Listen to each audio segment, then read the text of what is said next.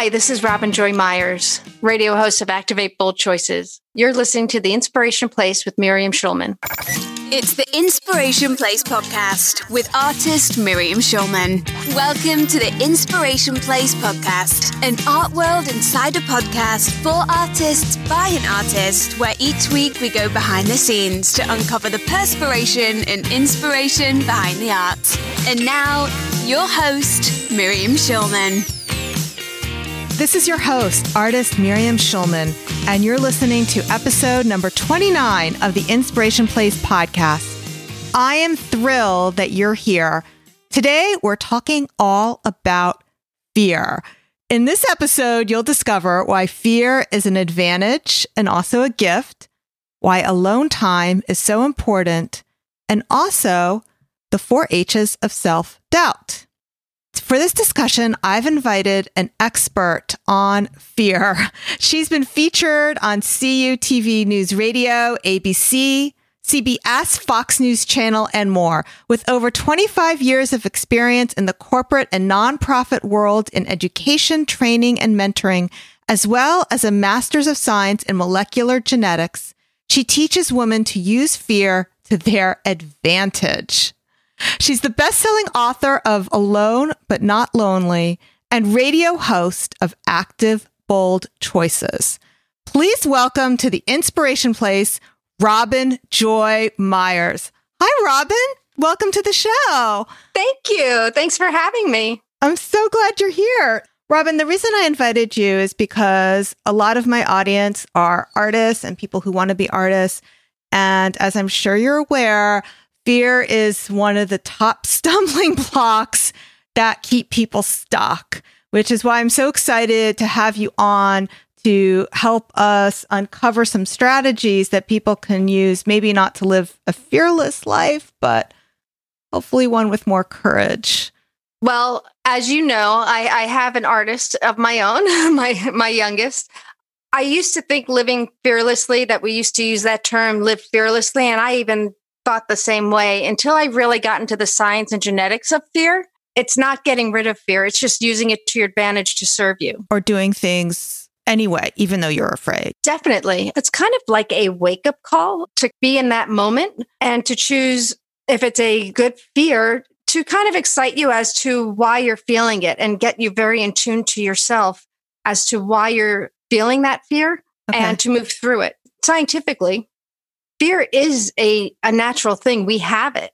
Well, most of us have it. I'll tell you why Sociopaths? some don't. No, actually, there's a genetic disorder. I'm a molecular geneticist, and there's a genetic disorder called Urbach-Wiethe disease. Um, it's a mutation that blocks people from feeling fear. I, I, like to think of it like imagine going into Central Park at 3 a.m. Um, that would you hope to have a little bit of sense of fear if you're alone because that's probably not a good choice to make to just go walking through Central Park at 3 a.m. alone. Mm. Before we dive into some strategies, I think it would be really nice for um, my audience to get to know you personally a little better. So, you let's talk about. You said your daughter's an artist. Can you share a little bit about that?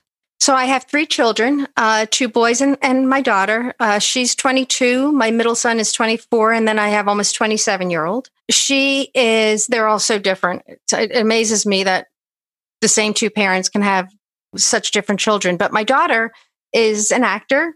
She decided that the traditional college was not her choice. Um, really wanted to go into straight training to in musical theater, and, and now wants to go more, um, not go more, but branch into eventually uh, film and TV as well.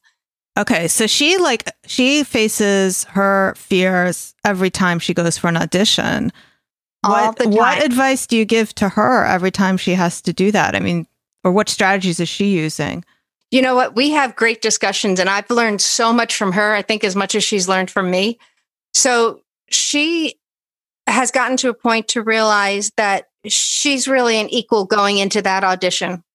Sometimes it, it works really well, but she realizes going into that audition that there could be reasons why it doesn't work out and it doesn't necessarily have anything to do with the talent. It could be that's not what they're looking for. You're too tall. And she's very tall, actually. Mm. You're too tall. Or, you know, we want straight hair. She has very curly hair. we want a straight blonde and you have brown hair, or it's just not the right role. But, you know, you say your thank yous and hopefully you connect with that person down the road.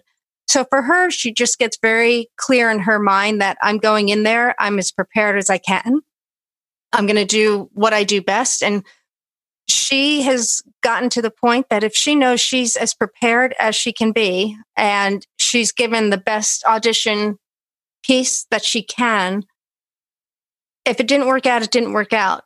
That there wasn't anything that she would have done differently or changed or try to do better. Okay, so do you feel like preparation is a big key in helping people with in those situations and thinking about their preparation? Not just that I they think- prepare well, but that they bring that top of mind when I'm thinking about my own son. So he's a wrestler. Like every time he goes out onto the mat, he should be thinking about all his preparation. Or what would what is the number one thing that somebody needs to think about when they step on into that arena? I think they should think about if if I am prepared at my best. And you know, sometimes those days aren't 100%. So let me be honest about this. You know, if you are at 100%, then go give your 100% performance even in wrestling. If you're having a 50% kind of day because it's just one of those days, then when you walk into that arena, then by all means give that 50%. You know what I mean? So even if you don't have that full 100% energy, then then give what you have, but give it all. She also, you know, she she really writes a lot of the pros and the cons and um, it's a lot of mindset. It really is. I mean, my my strategies really deal with ask yourself every morning, what do you want from this day and how do you want to feel? And within that, I always, she does it. And I tell anyone I work with, I tell everybody this actually, just because I think it's a great tool, especially for, for artists. You know, record yourself a message. I am powerful because we all carry around our cell phones in your voice memos. I am powerful because, and it's your voice, whatever you say, three seconds, three minutes, but remind yourself that you're okay and you're doing this because you want to do this. You have to believe in you. Mm.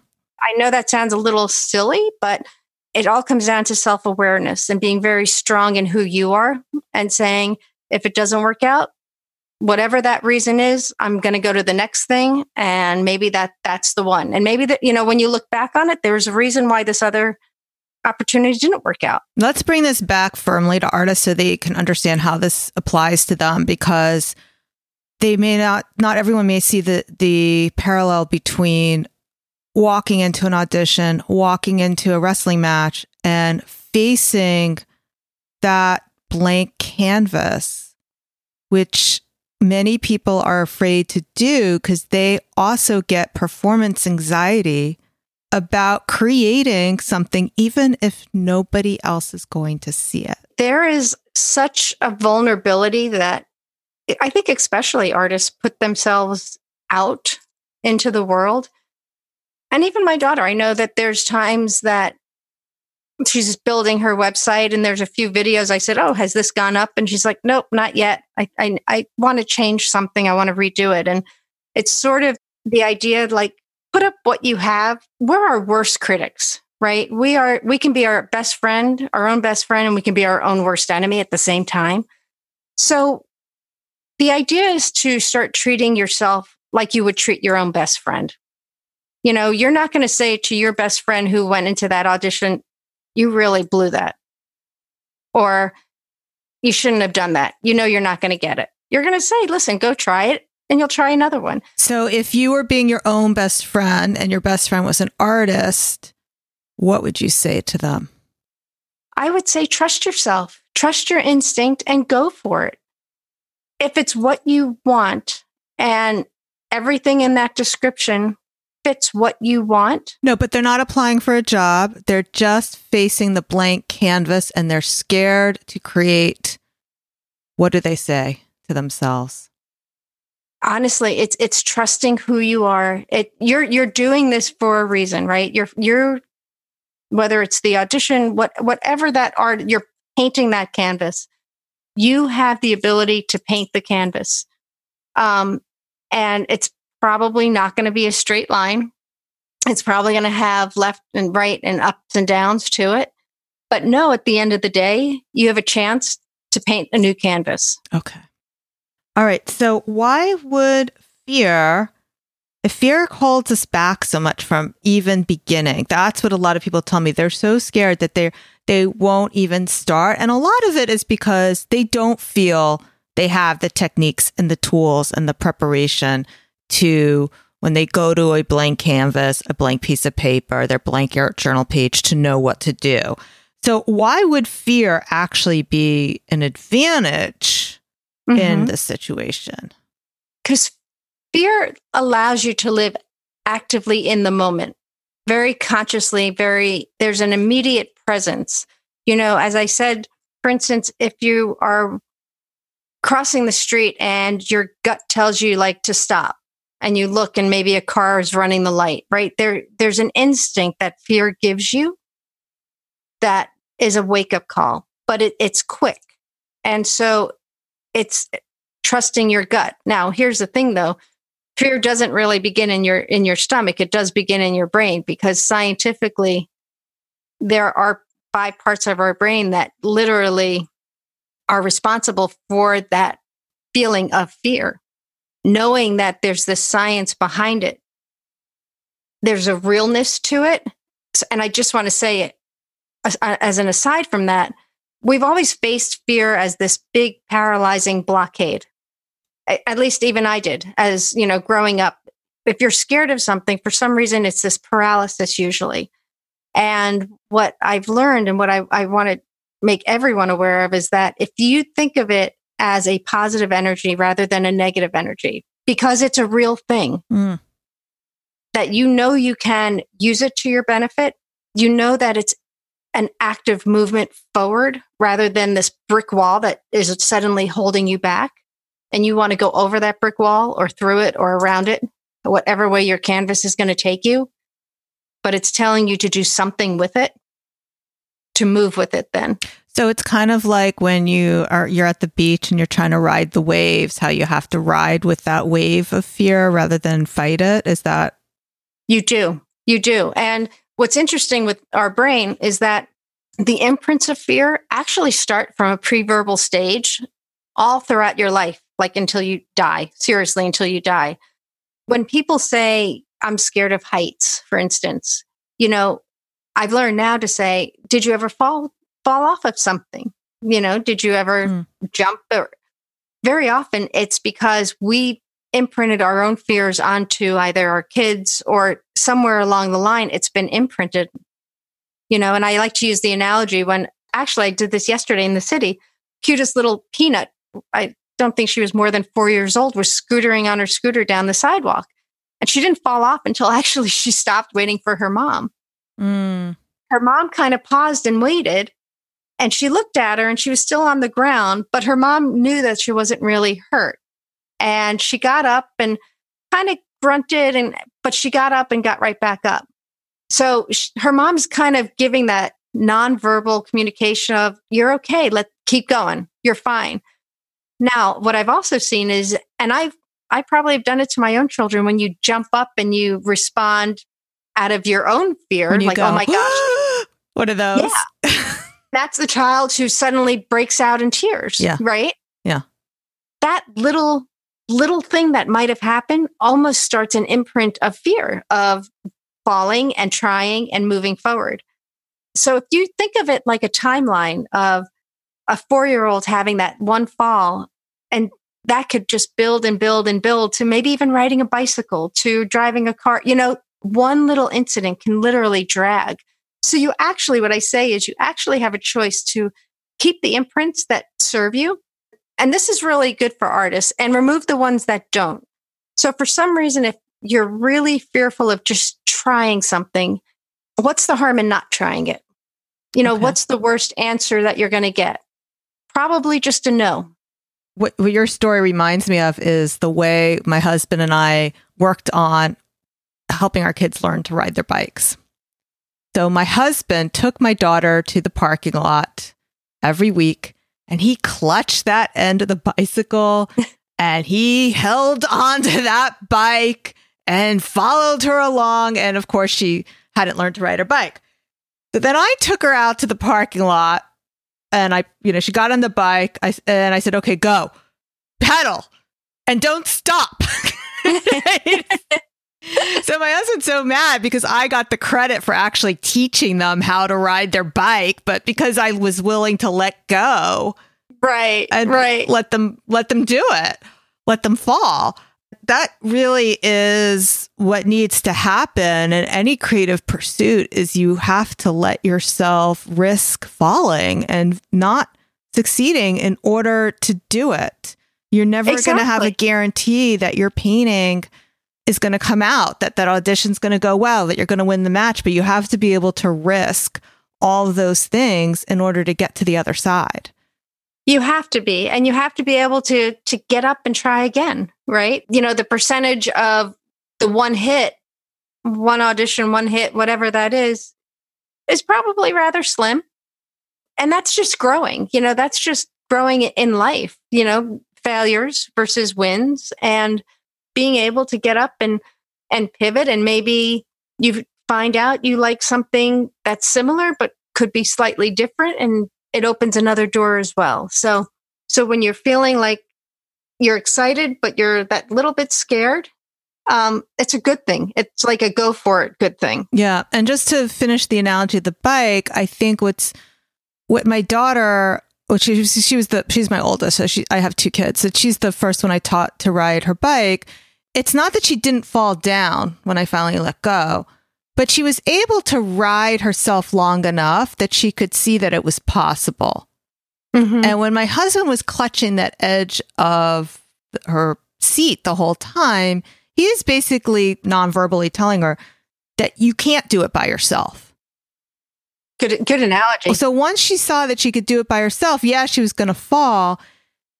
But it's the same thing with painting too. That you you might mess up your painting, but you're not going to see what you can do until you start.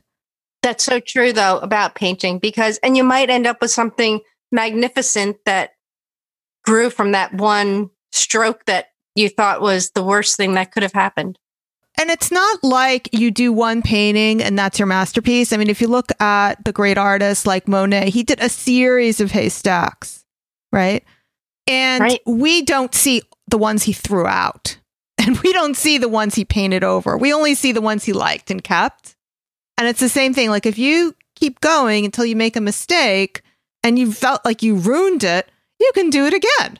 And next time, not do that thing that you didn't like. So well, that's a really good point, even with the artist thing, you know, um, and and social media, because as you said, it was only the one piece that he liked that he put up, and I think with artists in particular, when you see that world of yours and people posting, "Oh, I've got this role," or you know, this was amazing. You don't know how many tries and what they did beforehand or how that worked out. Right. So congratulations and and that's fantastic, but it doesn't mean that you're not doing it right or that you failed, I guess is the best way to put it. Yeah. Absolutely. Yeah, I don't show everything I do online for for sure. And then there's things that I'm showing that maybe I'm pulling from the archives. So, like I'm pulling the best of the best because that's what people like. And maybe they maybe they want to see my mess ups too. Well, they, I do have uh an online membership site where they get to see everything. They'll get to see my mess ups and how I fix them. But when I'm posting things online, I tend to curate it. That's neat. So, um, you talk a lot about alone time, which I love. So, why is alone time so important, and how does that relate to overcoming fear? I think alone time is one of the most important things to do and to build into a morning routine of some sort my book alone but not lonely was kind of my journey of alone being a loneliness isolation time of my life until i kind of woke up and realized what alone time really should be. And what it should be is really a self-awareness time. The reason it's so important is because you really have to know who you are and you really have to know what you need and you want and what your non-negotiables are in, in professionally and personally because you're the same person showing up until you get to that, and that helps with the fear because you're going to understand as you go through that fear of should I be fearful and, and how am I using that fear? And that's, that's a good thing. And I'm going to shift it because I need that fear to help me move through this part of my life. So I really recommend that everyone, even if you start with five minutes and you can only get into the routine three days a week for like two weeks, and then you add a fourth day to it, ask yourself, how do I want to feel? And what do I need from the day? And it's really for you to set your intentions and understand who you are. If you like to journal, great. If you like to meditate, great. If you like to listen to podcasts, you know, get a snippet of a good inspirational podcast.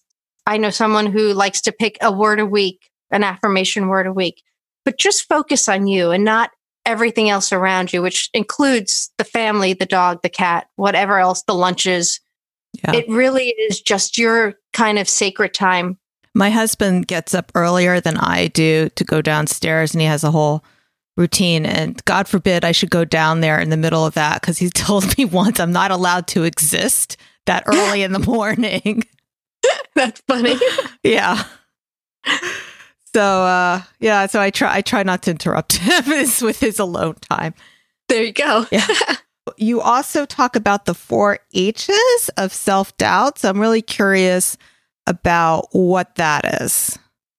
Well, as we know, self doubt can really turn our day spiraling downward very easily. And as I was saying before, you know, being your own best friend, um, we can talk so negatively to ourselves and spiral our good mood into a bad mood rather quickly as well.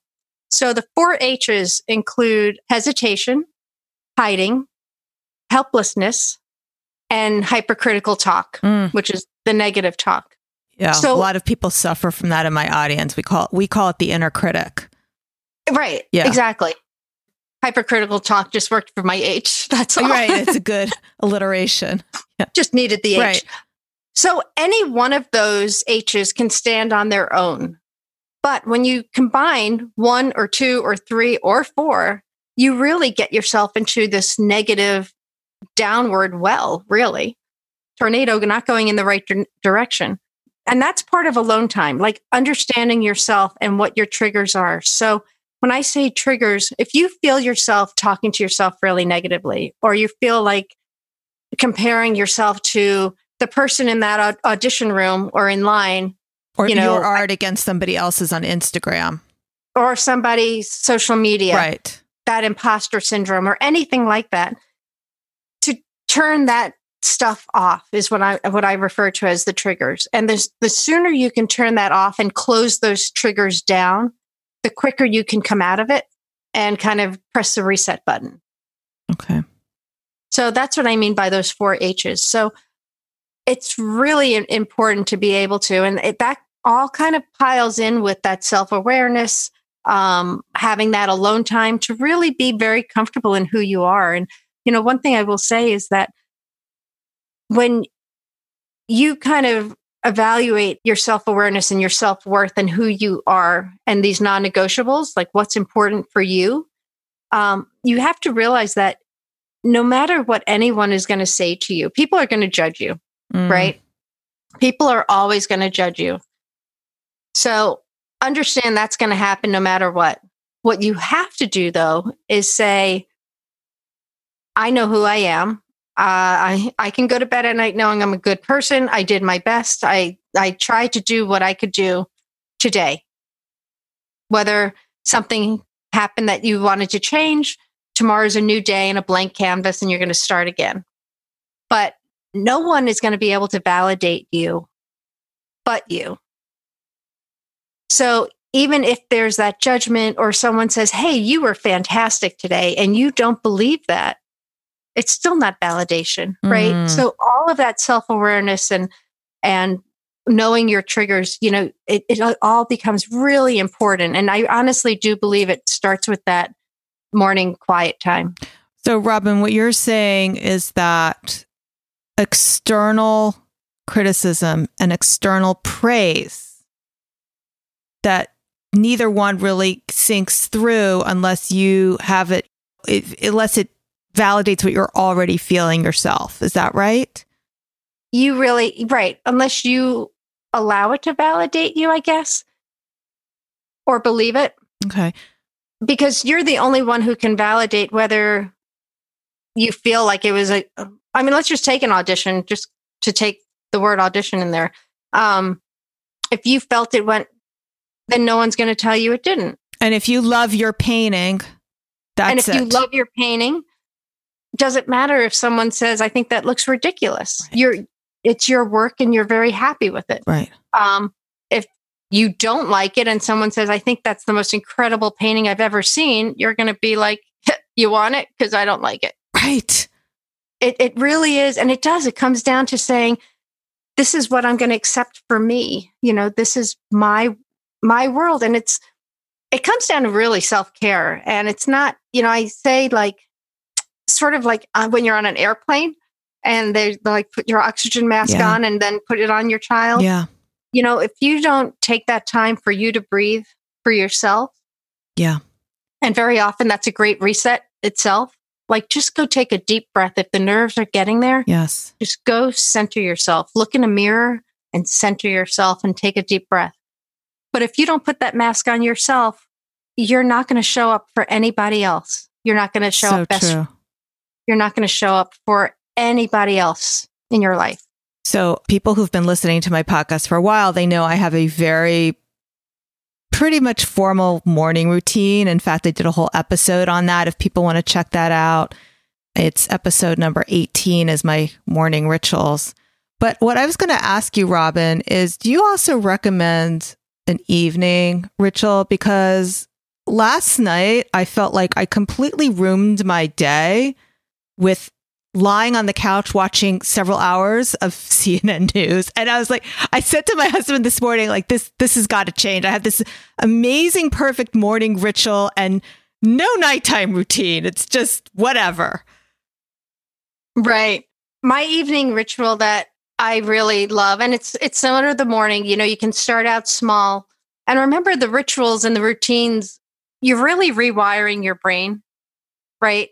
And we get we get into routines, and it's all these neurochemicals and our neurotransmitters get used to doing things. So you're training yourself to change patterns. So you have to also be kind to yourself and be patient. So if you had two days and you missed a third day of your routine, it, it's okay. Try again tomorrow. You know, it, you're building something new. But in the evening, I like to eventually turn off the TV, turn off the cell phones. You know, I've, I've learned to just, I'm better off just putting that down on the side.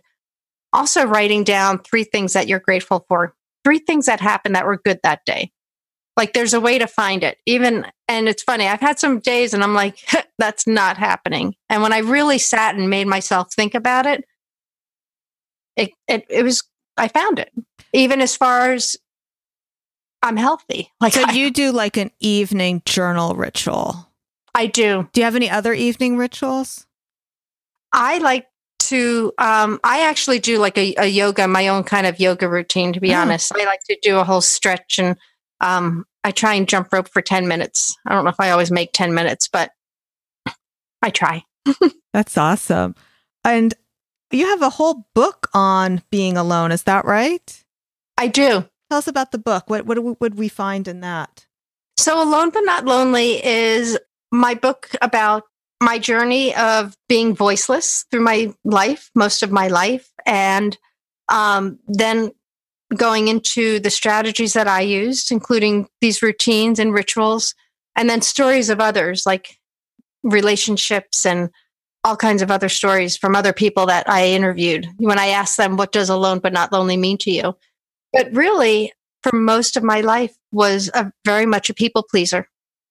I um, was the youngest of three, like my family, ironically. I had two older brothers, and then there was me.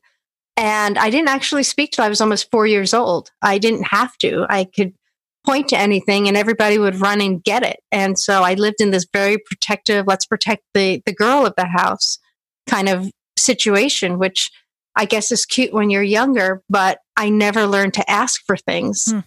And so I grew up very quiet, very shy through high school, through college. And when I went into grad school, and I only first went to grad school because I didn't get into medical school initially. And I went to get my degree in molecular genetics. Um, my mom got ill with cancer and she died at 53, and oh, I happened to be 21. Mm. And so my goal with my book, it was kind of, um, I guess my my activity, my catharsis, really. But I wanted to turn it in on my 53rd birthday, which was August 11th, 2017. And Kira was 21 as well, my daughter. So it was a very weird sort of time because I realized how young 53 is and how young 21 is. You know, yes. what an impressionable time. Because I look at her and I was like, wow, there's so much that we have to talk about and things you need to know. And so we spent that year really like saying the whole, like, what do you need to know? Let's just get it right. all out just in case.